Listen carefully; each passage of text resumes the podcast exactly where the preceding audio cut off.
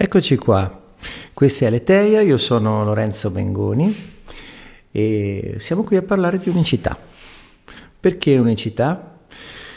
Beh, l'unicità è un argomento che mi solletica da un po'. Che cosa significa unicità? Unicità significa unico e quello che è unico è uno, cioè nel senso è irripetibile, è se stesso, non può essere condiviso o comparato con qualcos'altro. Non a caso si dice spesso più che raro unico, ecco, l'unicità. In cosa? Beh, l'unicità spesso viene trascurata, non viene vista semplicemente perché ci sono molte cose che a un certo livello sembrano simili per esempio, le foglie degli alberi. È facile riconoscere le foglie di una quercia dagli aghi di un pino, ma se le guardiamo bene, non sono mica uguali. Cioè, pur nella similitudine, una foglia è unica. Non ce n'è una esattamente uguale all'altra. Possiamo riconoscere la specie, ma se la guardiamo bene non ce n'è una uguale all'altra. E la stessa cosa avviene per noi esseri umani. Anche noi esseri umani siamo unici, nel senso che eh, non è possibile vedere, trovare due esseri umani esattamente identici, anche i gemelli non sono identici. Bene. E quindi stiamo aspettando un ospite che ci aiuterà a parlare di questo argomento.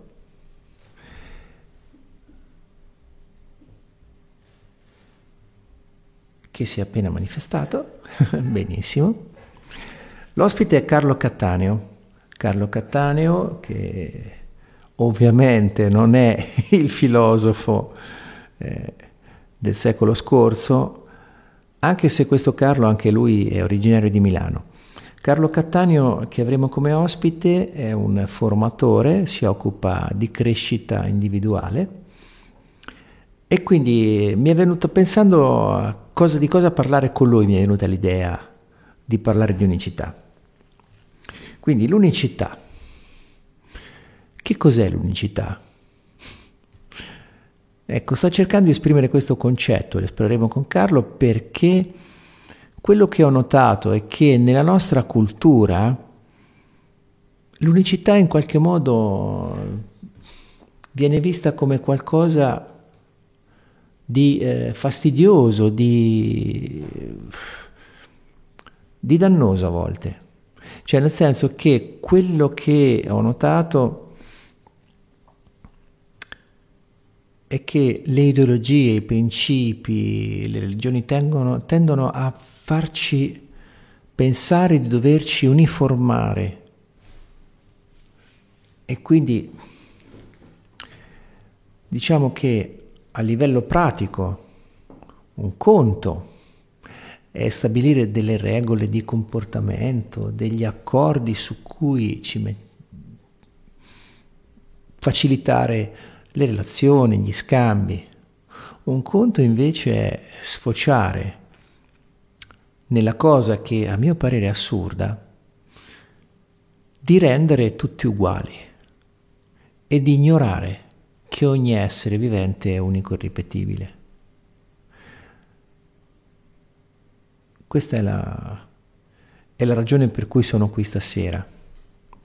Voglio togliere un velo che è il significato della parola che ho scelto come titolo per la, le mie trasmissioni, come filo conduttore, su questa cosa. Perché alla fine, se guardiamo bene quello che accade, ci troviamo spesso in condizioni di eh, sentirci ostacolati nella nostra unicità. La nostra unicità che cosa ci può portare a fare? Beh, ci può portare a fare delle scelte anticonvenzionali, ci può portare a f- avere dei comportamenti che non sono gli stessi degli altri. quindi questo a volte crea qualche scompiglio.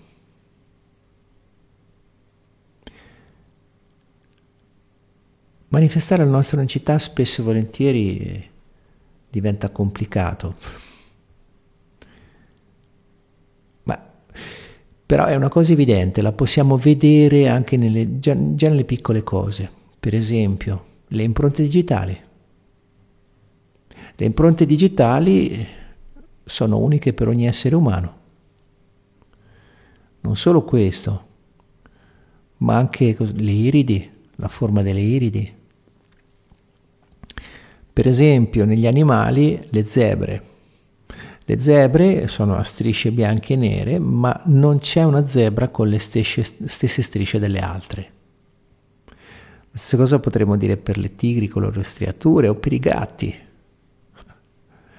I gatti, anche quando hanno un colore di pelo uniforme, comunque sia, sono tutti diversi in qualche modo. Quello che mi appare evidente è che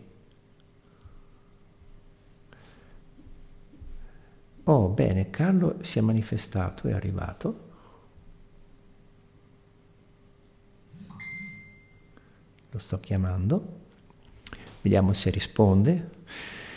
Usiamo la tecnologia per connetterci da remoto e quindi per eh, poterci collegare, ognuno a correre con le sue cose. Bene, quindi unicità, che significa unicità? Tra poco lo chiediamo a Carlo. E quindi stavo dicendo, eccoci qua. Ciao. Ti metto in onda? Eh? Ok. Carlo sta arrivando. Buonasera Eccoci. a tutti. Ci, mi senti Carlo? Sì, ti sento. Ok, benissimo. Aspetta. Buonasera a te e a tutti gli ascoltatori che sono in onda in questo momento. Ok, un attimino ho regolato il volume perché stava arrivando altissimo. Bene, adesso dovresti essere a un buon livello. Allora, eccomi. Stavamo, stavo raccontando due o tre cosine aspettando che arrivassi sull'unicità, come la vedo io mm. l'unicità. Tu cosa... Puoi farmi un riassunto in due parole? Sì, allora, praticamente il concetto principale è che eh, anche se ci sono delle similitudini, delle cose che, eh, sem- che si assomigliano fra un essere umano e l'altro, nella realtà andando a guardare da vicino, a un certo punto queste similitudini escono e viene fuori il fatto che siamo tutti unici, cioè che non ce n'è uno uguale all'altro, neanche i fratelli gemelli sono perfettamente identici. Pur assomigliandosi esatto. nell'aspetto fisico, hanno, spesso hanno dei caratteri completamente diversi, dei modi di comportarsi diversi, dei modi di interpretare la vita diversi. Questo ho detto. Mm, ok, sì, questo è una cosa che peraltro spesso viene fuori anche durante i seminari, durante i corsi, viene fuori questa cosa, soprattutto quando si parla, per esempio, ma com'è possibile che due fratelli gemelli che sono vissuti con la stessa famiglia, con gli stessi genitori, eh, nello stesso ambiente, abbiano caratteri completamente diversi uno dall'altro? Ecco, questa è una cosa che viene fatta notare spesso anche quando si parla di fratello e sorella.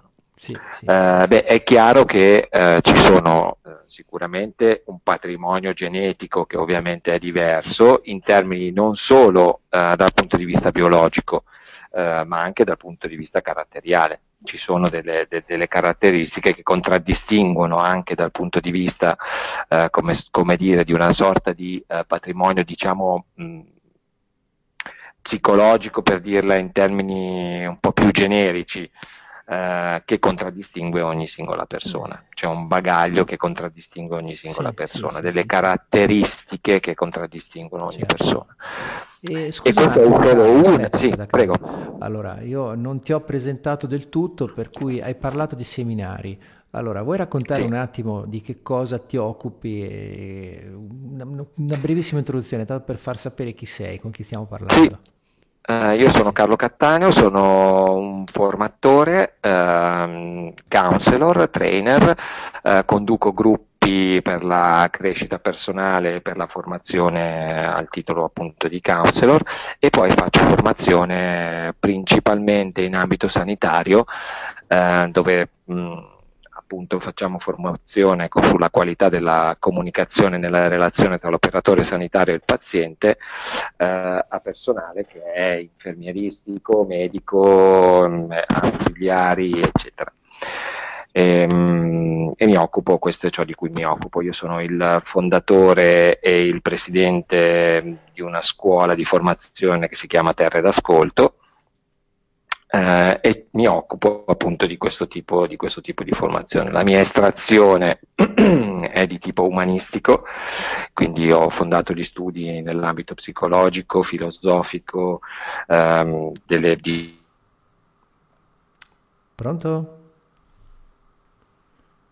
alla meditazione mm, e mi sono formato in, quella, in quell'ambito. Mi sono sempre appassionato alle, anche ad altri tipi di discipline che vanno dal, dalle filosofie buddistiche all'induismo, eh, la nostra religione naturalmente al cristianesimo Um, e ho cercato di questo, cerco nei miei seminari di portare poi una somma insieme ad altre discipline che sono per esempio la programmazione neurolinguistica. Mm-hmm. Questo è per fare una, una breve, una brevissimo riassunto. Benissimo. E oltretutto, eh, così tra il faccetto omen nomen, perché hai un, un omonimo illustre nel passato, eh. anche lui filosofo, esatto. se ricordo bene. Sì, esatto. Uh, sì, Carlo Cattaneo, anche lui che è stato vabbè, nell'ambito, diciamo che in Italia quantomeno, perché poi in realtà ha origini uh, anche da altre parti, uh, ha portato il federalismo, il concetto di federalismo, che poi è stato, ahimè, purtroppo è stato, è stato travisato eh, negli ultimi anni eh, in altre derive, però il concetto di federalismo inteso proprio come eh, una divisione di stati autonomi l'ha portato lui. Mm-hmm. Bene. E quindi eh, questo, eh, risposta, eh, questo qui si inserisce un pochino anche nel nostro discorso perché ogni Stato è unico. Quindi... Eh già, eh già non si esatto. può anche lì. Sai, la, la, il pensiero che mi arriva è che quando eh, non solo non si dà conto dell'unicità, ma addirittura la si combatte, stiamo facendo proprio una cosa disarmonica. Non trovo altro sì, termine. contro l'essere umano. Contro sì. l'essere umano. Il concetto di globalizzazione, come viene fatto, come ci viene proposto dal, eh, dall'attuale, eh, come dire, possiamo chiamarlo sistema economico-finanziario, che è quello che eh, in questo momento sta, sta governando qualunque cosa, eh, va nella direzione di, eh, di togliere questa unicità, di farci tutti uguali il più possibile, perché questo va a favore chiaramente della, della produzione e soprattutto va a favore della, mh, mm, della più semplice governabilità dei popoli e di conseguenza, se vuoi, delle menti. No? Eh beh, certo. avere, avere, menti unificate chiaramente fa sì che si possano utilizzare i due strumenti eh, con i quali eh, vengono soggiogati i popoli, no? solitamente, ovvero sì. la paura. Esatto. Quindi i governi totalitari utilizzano la paura per tenere eh, sotto controllo le persone e l'altro è io ho qualcosa che tu vuoi. Sì. Sì, sì. Eh, e in questo modo, con questi due guinzagli, eh, si tengono le persone al proprio, al proprio comando, no? utilizzando questi due, questi due strumenti. Eh certo. Eh, eh, sì, eh sì. E questo è chiaramente tutto ciò che va nella direzione contraria di ciò che noi siamo, cioè di essere esseri unici, scusa il gioco di parole. No, è bellissimo invece. Eh, noi siamo esseri unici e quello che possiamo fare nel nostro, nel nostro percorso è proprio quello di realizzarci nel nostro viaggio di vita, realizzarci come esseri unici. Mm. Questo è, il cammino che noi possiamo fare nella nostra vita eh, ed è veramente la massima ambizione inteso, poi oh, dipende dalle credenze che ognuno di noi ha, eh, essere davvero co-creatori con la natura, con Dio, con, eh, eh con Krishna, con quello che vuoi, essere co-creatori eh, di una, della nostra vita e diventare davvero eh, come dire, divini inteso in questo senso, inteso sì. come co-creatori de- della nostra realizzazione e chiaramente se siamo co-creatori della nostra realizzazione siamo co-creatori del tutto. Eh beh certo. Oh. Che, ehm, sì, scusami se ti interrompo no, velocissimamente, non va confuso questo con una concezione, eh, come dirti, eh, in un certo qual modo riduttiva dell'essere umano, dove, eh, dove un essere umano che fa parte del tutto, certo, noi facciamo parte del tutto, ma con la nostra specificità. Certo. Mm, la mia visione, questo è un, è un mio pensiero, eh, sai questo concetto della, eh, della goccia dell'oceano, no? Sì. Beh, aspetta, una goccia nell'oceano, unica però, solo io posso essere un Carlo Cattaneo e solo tu puoi essere Lorenzo. Sì, chiaro. Eh? Per me, almeno per me, ci, ci, ha voluto no? un po' per arrivarci. Eh. Eh? Eh. non è stata una cosa facile. Se ripenso, no, certo. se ripenso, ai primi anni della mia vita, eh, subito mi sono son scontrato con questa cosa già a scuola. per quanto la scuola mi piacesse, mi trovavo bene perché non ho mai avuto difficoltà a studiare e imparare, però tante cose mi andavano strette e mm. me le sono fatte, le ho tollerate perché ho provato a farmele piacere ma non ci sono riuscito. le ho tollerate. Ma, eh... L'impressione è che la scuola che ho avuto fin da allora, che la scuola fosse un qualcosa che equalizza, che uniforma. Cioè, nel mm, senso che a scuola sì. ho, proprio, ho, visto proprio, ho vissuto la prima spinta a dobbiamo fare tutti le stesse cose esattamente nello stesso modo. Sì.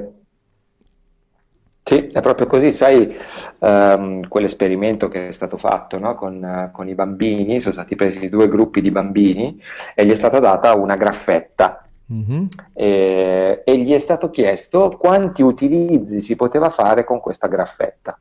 Un gruppo ha trovato tipo circa 200 utilizzi per questa graffetta, mm. il secondo gruppo ne ha trovati meno di 20 o qualcosa del genere. Che differenza c'era tra uno e l'altro? La scolarizzazione.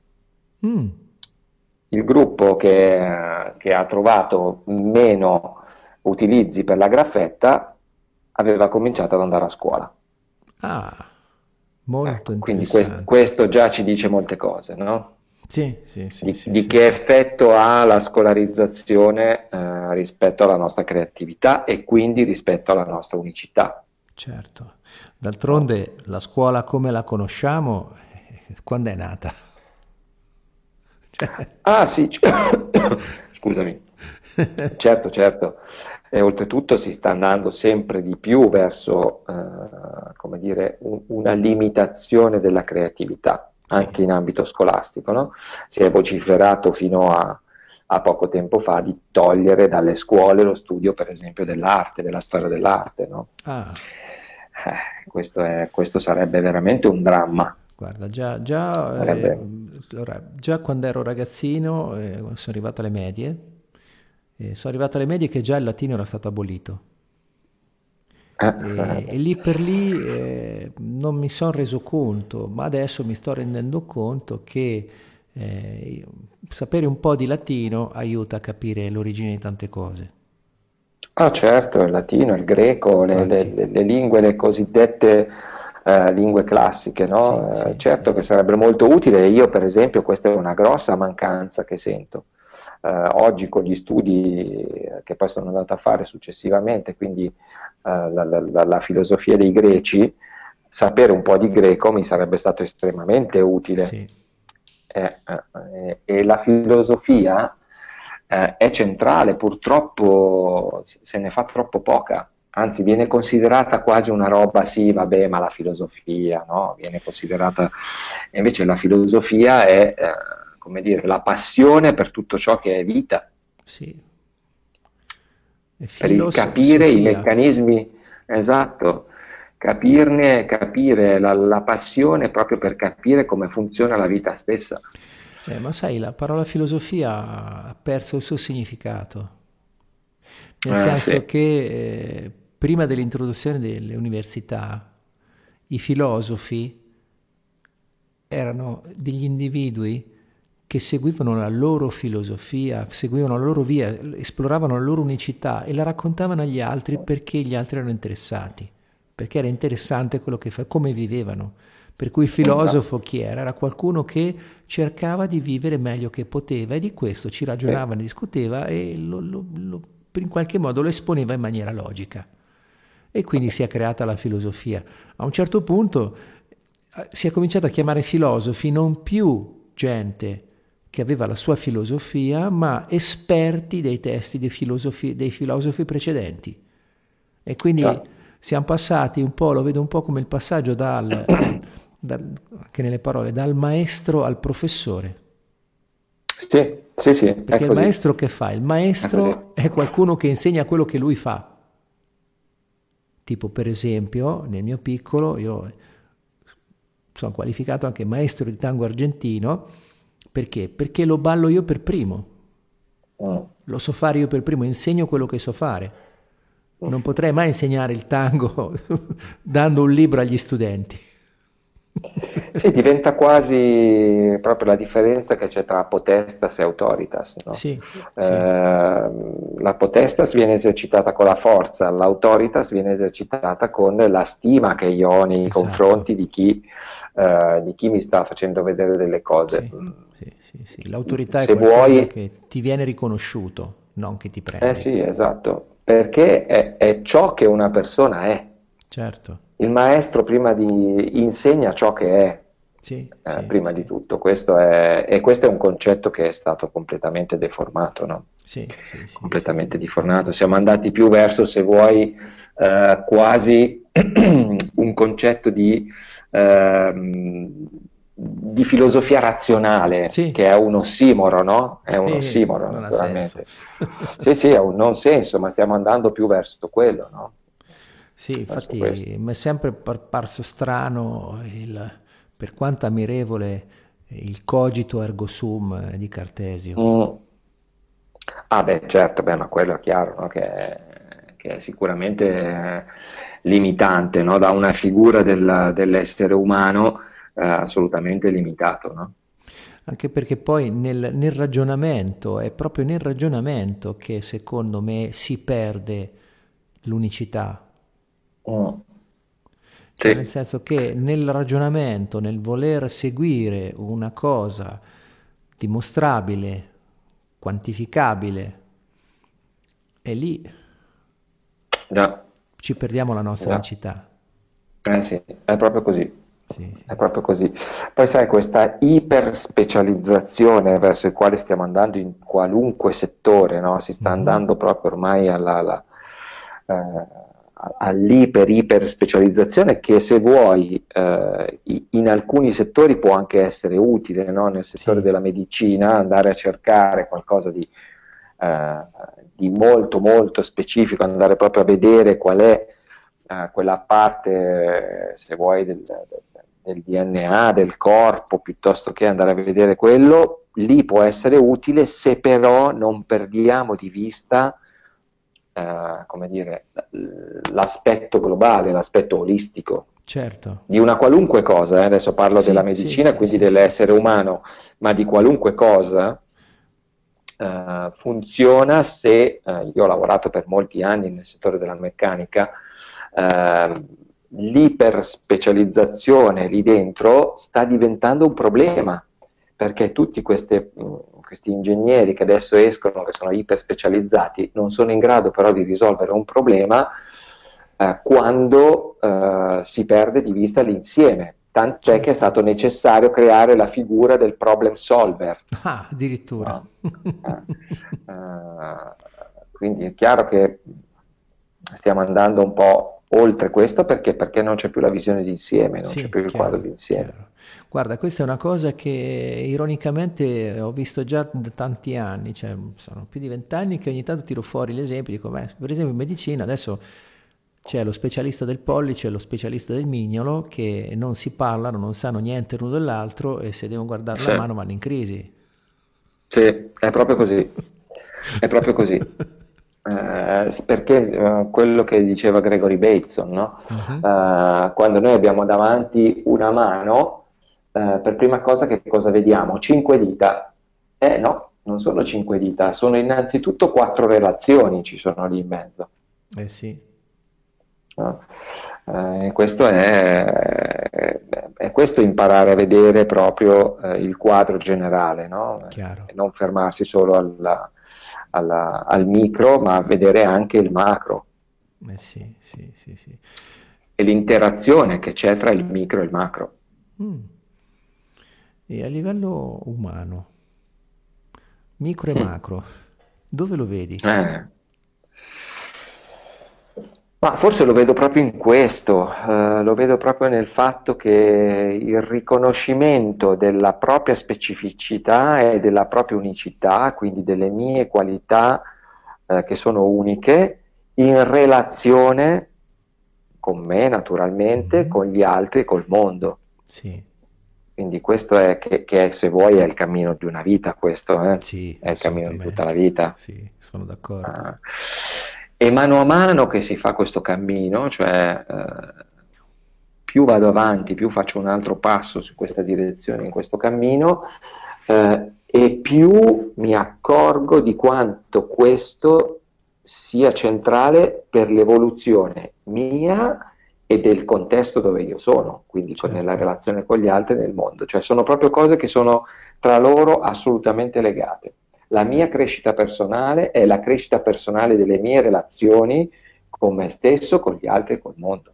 Mm-hmm. È proprio un continuum, è un continuum eh, ed è per questo che è centrale intraprendere un percorso di conoscenza di sé, eh, perché migliorando la conoscenza con me miglioro la qualità eh, della mia vita. Certo. Che è relazione, la vita è relazione. Sì, sì, sì, sì, sì.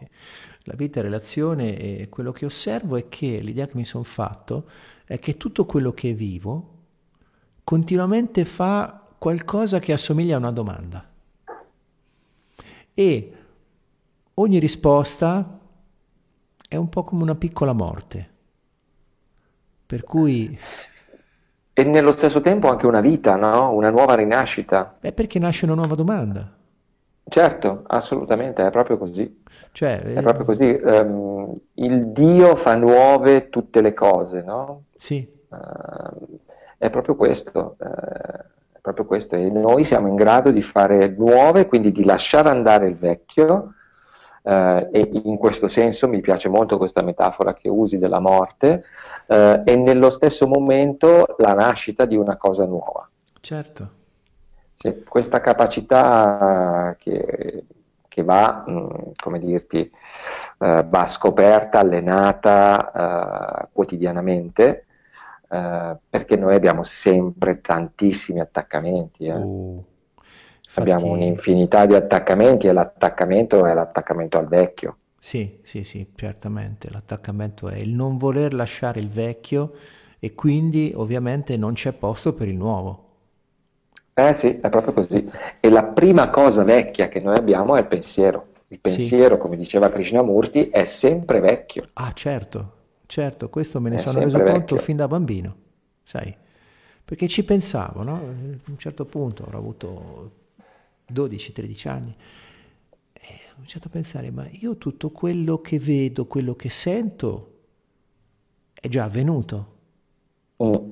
Quindi tutto quello che io credo che avvenga in quel momento in realtà è già avvenuto perché lo, lo, percepisco dopo un po' di tempo, quindi io non vivrò mai esattamente il presente mentre accade una cosa. Se vedo sì. qualcosa, quel qualcosa che ho visto, nel momento in cui mi rendo conto che lo vedo pochissimo, per pochissimo tempo, ma è già passato. Sì, è così, eh, c'è quell'istante in cui sei totalmente presente eh, in quello che sta accadendo in mm-hmm. questo preciso istante, quindi tu sei in realtà attraversato da ciò che accade sì. e quello lì è il momento di massima evoluzione. Ah. Il momento nostro di massima evoluzione è quando eh, sono totalmente qui e sono a questo punto sono testimone, come dire, no? sono eh, il osservare senza l'osservatore mm. eh, e sono attraversato dal momento presente. Ecco, in quel momento lì è il momento di nostra massima evoluzione. Quando riusciamo ad essere lì in quel modo, stiamo veramente, siamo esseri umani realizzati in quel momento. E quindi questo ovviamente ci rende unici perché sì. già il fatto, la parola stessa realizzato, portato nella realtà, no? È, se sei uguale a qualcos'altro sei indistinguibile. Eh sì, certo. certo. Siamo è esattamente questo. Parole, però diciamo è questo il No, è così, è così, è proprio sì, questo. Sì proprio questo. E questo processo, perché a me piace vederlo mh, come processo questo, mm-hmm. no? eh, questo processo di autorealizzazione e di riconoscimento della propria unicità, eh, è quello che eh, è, è l'esperienza mistica. Ah. Questa è l'esperienza mistica, no? L'esperienza mistica che eh, viene travisata come un contatto con, sai che adesso c'è questo, tutto questo fenomeno uh, del, de, de, del, marianesimo piuttosto che di, di, una ricerca di un trascendente uh, esterno, sì. in realtà la, l'esperienza mistica è proprio quel momento lì in cui accedi a qualcosa che ti fa prendere consapevolezza che c'è la tua possibilità, cioè la possibilità di ognuno di noi. Questa è l'esperienza mistica. In quel momento in cui mi accorgo che io sono possibilità. Allora questa è la vera esperienza mistica. Che poi questo possa avvenire eh, attraverso una grande sofferenza, attraverso un momento di contatto con qualcosa di trascendente, non ha importanza, ma questa è la vera esperienza mistica. Sì, Quando sì, io sì. Eh, accedo al comprendere che sono possibilità, che io sono possibilità di autorealizzazione. Questa è l'esperienza mistica. Molto e ognuno, noi, e ognuno, di noi, può avere la sua. Eh? Mm-hmm. In un qualunque momento della nostra vita, ognuno di noi può avere la sua. E tu, se voglia, se ti va, hai un qualche episodio di esperienze mistiche nella tua vita? Ma guarda, io posso dirti che per me l'esperienza mistica è nata eh, che ha portato a una riconciliazione eh, con la nostra tradizione cristiana. Questa è stata la mia esperienza mistica che è avvenuto tramite la malattia. Mm-hmm. Eh, io ho avuto ho una malattia renale terminale, eh, per cui faccio, faccio, dialisi tre volte alla settimana e nel momento in cui eh, mi sono ritrovato in un lunghissimo ricovero ospedaliero che ho fatto, eh, mi sono sentito avvolto da tutti i fantasmi della morte, della paura, avulso proprio da questo. No? Mm-hmm. Eh, lì mh, mm, mi sono ricordato eh, di un incontro che io feci con una persona straordinaria che è Angela Volpini, che una volta mi parlò proprio del fare del limite un'opportunità. E questo mi risuonò particolarmente quando andai dove lei vive, sulle colline dell'Oltrepo. Eh, lei ha avuto un, un'esperienza mistica di un contatto mariano e lì eh, ho avuto la mia esperienza mistica, cioè ho proprio sentito una voce dentro di me eh, che mi diceva che tutto ciò che stava accadendo era per il mio bene. Ho avuto bisogno poi di conferme perché non mi è bastato solo quell'episodio eh, nel quale mi sono sentito proprio mh, attraversato da qualcosa di, di, di, che in quel momento vedevo più grande di me. Uh, ho avuto bisogno di conferme e quindi poi ho avuto bisogno di fare un viaggio anch'io spirituale che mi ha portato poi a Lourdes dove ho avuto poi conferma di, questo, di quello che è accaduto e proprio in quel momento lì di grande paura, di grande sofferenza ho sentito risuonare dentro di me proprio questo, fare del limite un'opportunità e che tutto quello che mi accadeva era per il mio bene. E così infatti è stato perché io poi eh, questa, questa, malattia è stata per me maestra eh, e mi ha permesso di cambiare, di cambiare totalmente la mia vita, eh, mi ha permesso di mettere le cose al loro posto eh, e quindi eh, vedere che cosa era che cosa, che cosa è davvero importante nella vita e che cosa non lo è. Uh, che la vita che io avevo svolto in precedenza non era una mia vita, ma io ero stato vissuto ero stato vissuto da qualcosa di esterno che voleva fare di me qualche cosa che, uh, che io non ero. Mm. E quindi vi ho cominciato passettino passettino, perché come ti dicevo è un cammino, ho cominciato passettino passettino a riappropriarmi di ciò che, uh, che è la mia unicità. Ed è un lavoro ancora in corso, eh, naturalmente, perché questo è un lavoro che dura tutta la vita. Sì, sì, sì, sì. Mm. Guarda, io mi sono, sono da adolescente così, ho avuto chiara la sensazione che eh, smetterò di imparare solo quando morirò. Sì, forse neanche lì, mi viene da dire perché no? non so cosa c'è dopo dipende poi bravo esatto bravissimo esatto proprio per quello esattamente a prescindere dalle credenze che una persona esatto, ha no? perché sì. dire, c'è chi crede nella reincarnazione c'è chi crede nelle reincarnazioni infinite fino a quando eh, non avrai pulito tutte le, le, le, parti di conflitto le parti cosiddette sì. egoiche che è già una parola che a me non piace no? eh, per, per, per dare una tanti. definizione ecco eh, quindi sai, finché continuiamo a ripulire questo nostro, questo nostro ciclo di reincarnazioni, boh, che ne sappiamo noi, no? E comunque sia, comunque sia, anche quello lì, anche nel momento in cui si muore, ehm, è un momento di grande apprendimento anche quello. Eh. Se siamo pronti, se, se, se, perché sono tantissime. Le, le, io ti dico, per esempio, la mia esperienza con un carissimo amico che ho perso in, uh, in, in, età molto giovane, era il mio amico del cuore, lui purtroppo è morto per una malattia. Uh, quello lì è stato un momento per me di grande apprendimento, così come quando io ho avuto, uh, oggi posso dire la fortuna che mio padre morisse tra le mie braccia di una malattia e quello per me è stato un momento di straordinario apprendimento e di riconciliazione con lui, di una di un passato tumultuoso che noi abbiamo avuto, molto molto difficile, quello lì è stato il momento in cui io mi sono ricongiunto con lui, quindi è stato un momento di grande apprendimento anche quello, anche per lui, perché sono certo che lui ha sentito eh, il mio amore e io ho sentito il suo amore per me. E, e lui eh, è la persona eh, mia madre mi è stata vicina eh, nel periodo della difficoltà e della malattia, mi è stata vicina in maniera straordinaria, come mai non aveva fatto precedentemente la persona che io ritenevo la fonte di tutti i miei guai, no? eh, invece mi è stata vicina in un modo straordinario e lì, proprio nel momento della sofferenza, abbiamo cominciato a ricostruire la nostra relazione che oggi è straordinaria.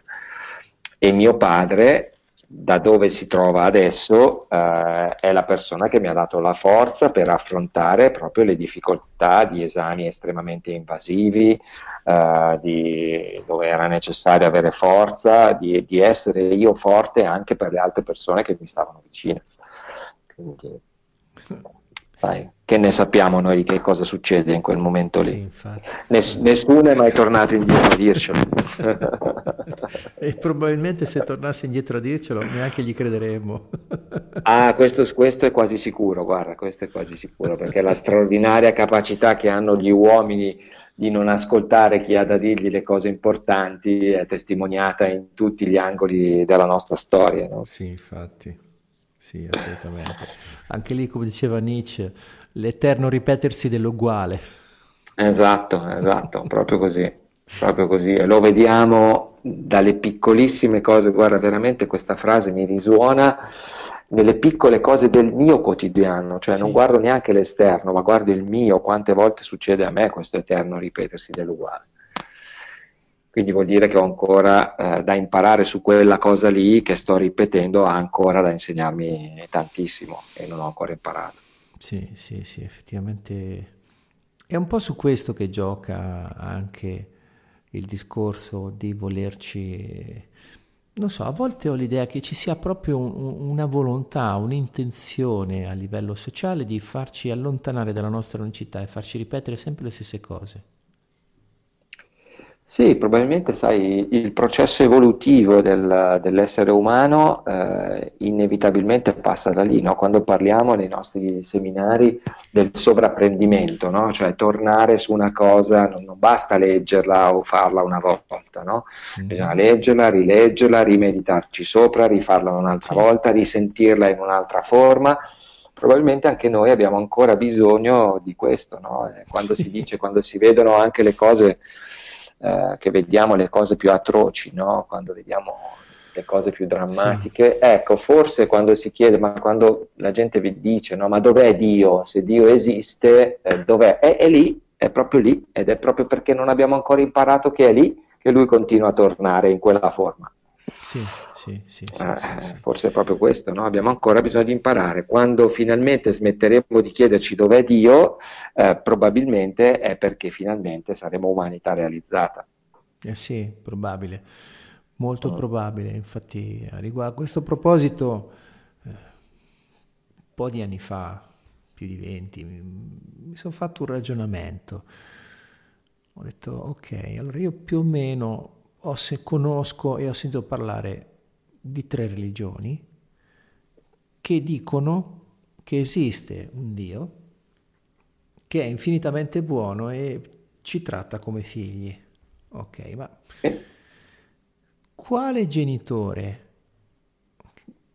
racconterebbe a un figlio la verità e a due una menzogna? Eh, certo. Facendo in modo di metterli certo. anche uno contro, tutti contro tutti. Ma chiaro, ma certamente. Cioè, capisci? Per cui eh, allora lì mi sono dato la risposta, ma secondo quello che sento e quello che posso dedurre, probabilmente quello che dicono su Dio le religioni è così lontano dal vero che se esiste un Dio probabilmente è completamente diverso da come ce lo raccontano. Sì, sì. Sì che non ha esatto. senso, tutto questo non ha senso. Non esatto, ha senso. è proprio così. Sì, non, non. Proprio così. E quindi... È proprio così, è questo che, non, che, è, questo che è un non senso, no? eh, tutto questo, qualunque forma di estremismo, qualunque forma di fanatismo eh, non ha nessun senso. Non ha nessun senso perché crea separazione e l'uomo non è separazione ma è unione, è comunione.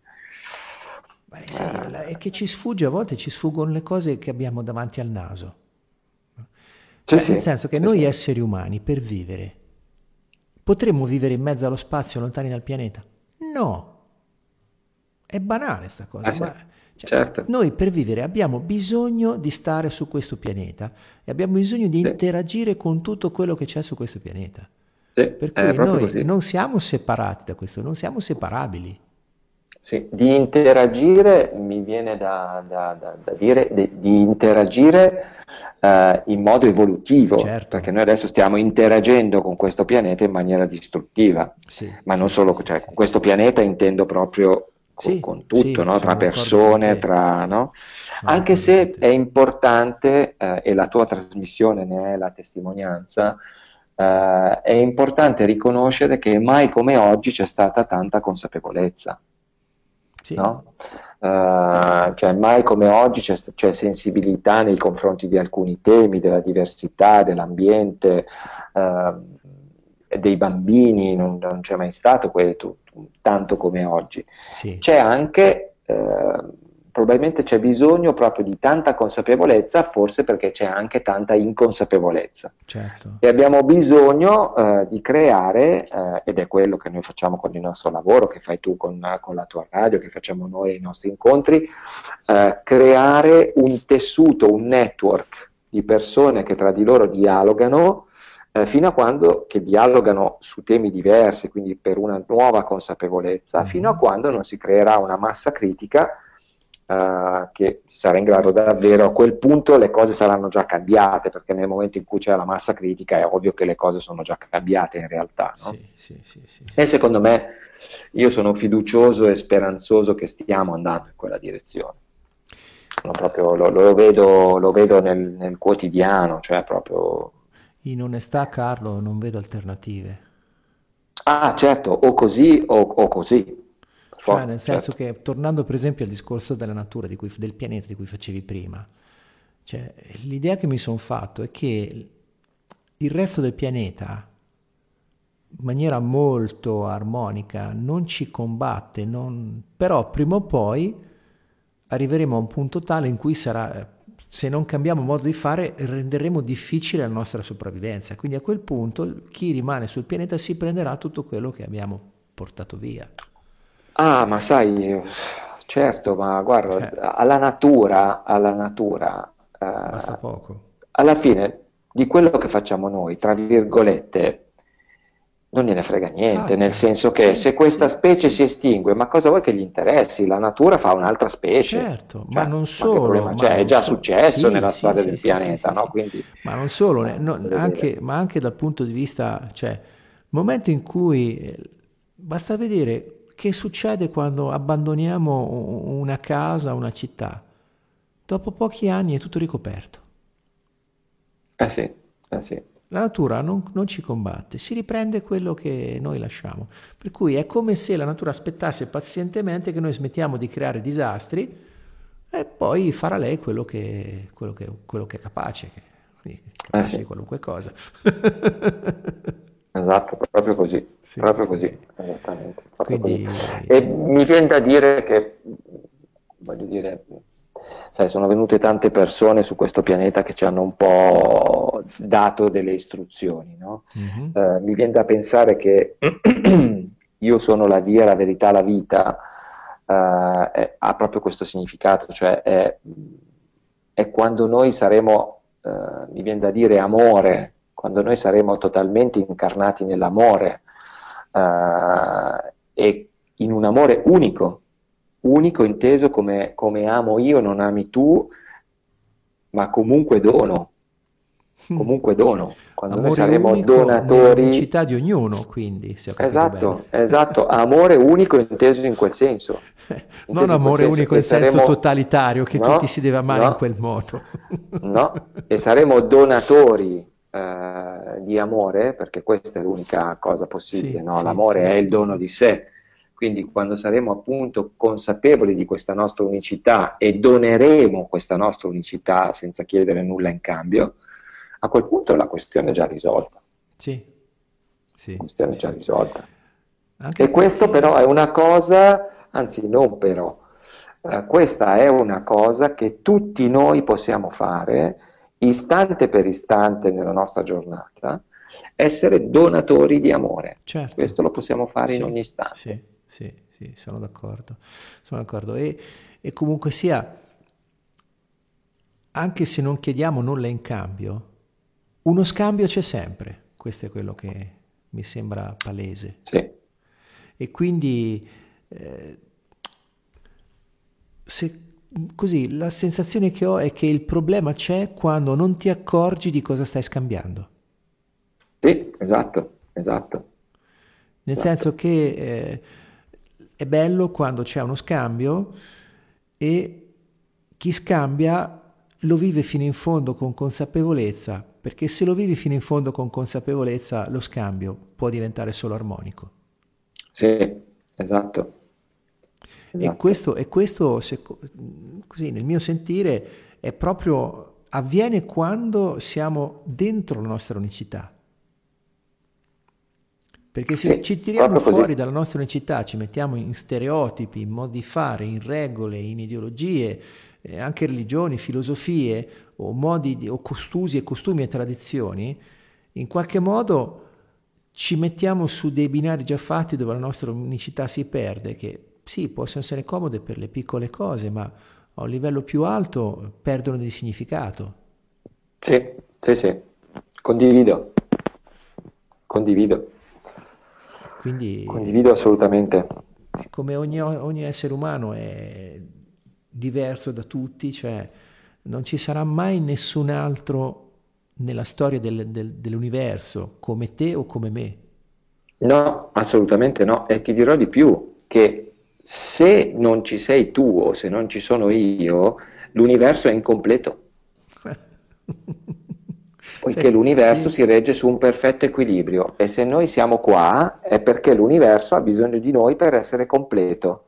E se noi non ci fossimo, se non ci fossi tu, non ci fossi io, mancherebbe Lorenzo e mancherebbe Carlo a questo universo. Eh sì. Questo, questo ci rende co-creatori. Molto interessante. Quindi co-creatore per te è un qualcosa che ci viene a raccontare che l'universo è come è perché anche noi ne facciamo parte. Eh, esattamente, proprio così. È proprio così. E se avessimo piena consapevolezza di questo, se avessimo piena consapevolezza di questo, andremmo nella direzione della nostra autorealizzazione, finirebbero tutti certo. i conflitti. Sì. Tutti i conflitti interni ed esterni finirebbero. Sì, sì. O li vivremo o li vivremo per quello che sono, li vivremo per quello che sono, cioè qualcosa di evolutivo per noi. Certo. e se io vedo in te una possibilità per la mia crescita, ehm, non ho nessun conflitto con te, tu sei un'opportunità per me. Quindi che, che ragione ho di essere in conflitto con te? Nessuna. E quindi così facendo una domanda un po' da sempliciotto, quando c'è un conflitto,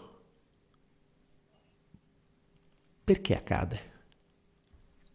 Perché cioè... non vedo l'opportunità, ah. non vedo l'opportunità dell'altro, nell'altro non vedo un'opportunità della mia crescita. È per questo che nascono i conflitti, perché l'altro mi sta semplicemente facendo vedere una parte di me che non ho risolto. Mm. Quindi quando, ogni volta che sono reattivo, sì. l'altro mi sta mostrando qualche cosa che io ho da risolvere. Mm. E ogni volta che c'è una reattività, la prima cosa che mi dovrei chiedere è che storia mi sto raccontando in questo momento. Sì. Qual è la storia che mi sto raccontando per questo conflitto? Che lui è così, che lui mi ha fatto questo, che lui mi ha... Questa è una storia che mi sto raccontando e che mi impedisce di vedere la cosa davvero importante, cioè che lui mi sta mostrando una parte di me sul quale ho bisogno di lavorare. Mm. E quindi l'altro diventa il mio maestro. E se noi lo vedessimo così, se noi lo vedessimo in questo modo, fine, il conflitto finisce. Sì. Perché io che ragione ho di avere un conflitto con te se tu sei il mio maestro, che mi stai facendo vedere qualcosa che ho bisogno di imparare? Nessuno. Nessuno. Sì, tu sei la mia opportunità di crescita e quindi non solo ma questo è un allenamento poi che si fa, eh, perché ci sono certo. proprio anche esercizi specifici di allenamento su questo, ogni volta che io ho un conflitto dovrei mostrare gratitudine verso quella, verso quella persona. E perché dovresti? Perché sai, perché il dovere è una cosa che fai certo. cui non hai voglia e che la fai in per evitare una caso cattiva. È, sì, in questo caso quello che chiamiamo un dovere dharmico, ovvero un dovere sul percorso eh, il Dharma è il sentiero, no? la via. Sì. Eh, dovere dharmico inteso come un dovere eh, sul sentiero della mia crescita personale. Uh-huh. Quindi, Quindi in questo senso dovrei... Scusa Carlo, per gli ascoltatori, il Dharma, perché si sentono spesso queste parole, ma è una parola che ci arriva dalla cultura buddista, ok? Sì, esatto, e significa sì. il sentiero che noi percorriamo Esatto, è il, il, percorso, la via che porta verso la mia, la mia autorealizzazione. Ok. Uh, non a caso uh, in, in, sanscrito viene proprio tradotto uh, il Dharma come dovere, legge, mm. legge naturale, non so, in questo senso potremmo dire. Quindi il Dharma inteso proprio come sentiero, no? ah, guarda, il dovere dharmico. Sì, sì. Ah, già il, ah, il dovere dharmico. Legge naturale è, è, una cosa che è insita, cioè nel senso perché già legge, se ci pensi bene in italiano, è qualcosa che si legge, cambia solo l'accento. Sì. Sì. e tra l'altro esatto. poi l'etimo di legge, secondo gli studi di un, eh, un linguista, Franco Rendic, che ha scritto una bellissima opera, ha scritto due libri uno è un dizionario etimologico comparato di greco, sanscrito e latino, un altro invece dove racconta i concetti che mette già nel dizionario in eh, una sorta di storia di quello che lui ha individuato come eh, lo chiama proto-sanscrito, cioè secondo il suo lavoro lui ha definito che esisteva una lingua da cui sono derivati sanscrito, greco, latino, che non era scritta, veniva parlata da nostri antenati che venivano dal nord Europa e in questa lingua ogni singola consonante ha un significato. Mm. Per cui leg, eh sì. leg, da cui deriva re, leggere, ma anche religione, mm-hmm. per certi versi, sì. però è più vicina, a religione c'è un passaggio in più. Leg è più vicina a leggere, leg significava in questa antica lingua cogliere i frutti dalla terra. Mm. E per estensione, questo prima della scrittura, quindi per cogliere i frutti della terra occorreva entrare nel senso, nel significato e nel funzionamento della natura.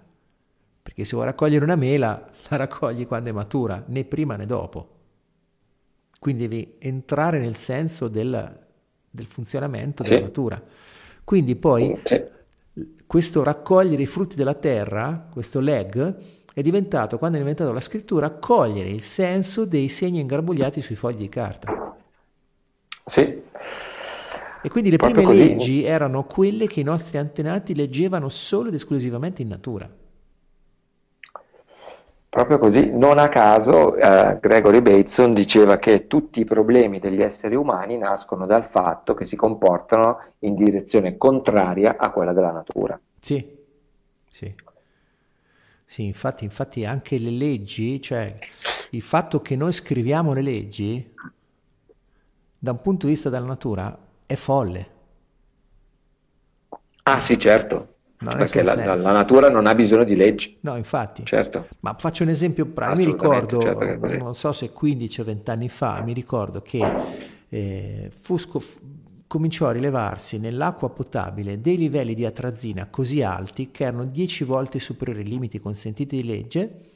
Cosa hanno fatto? Hanno cambiato la legge.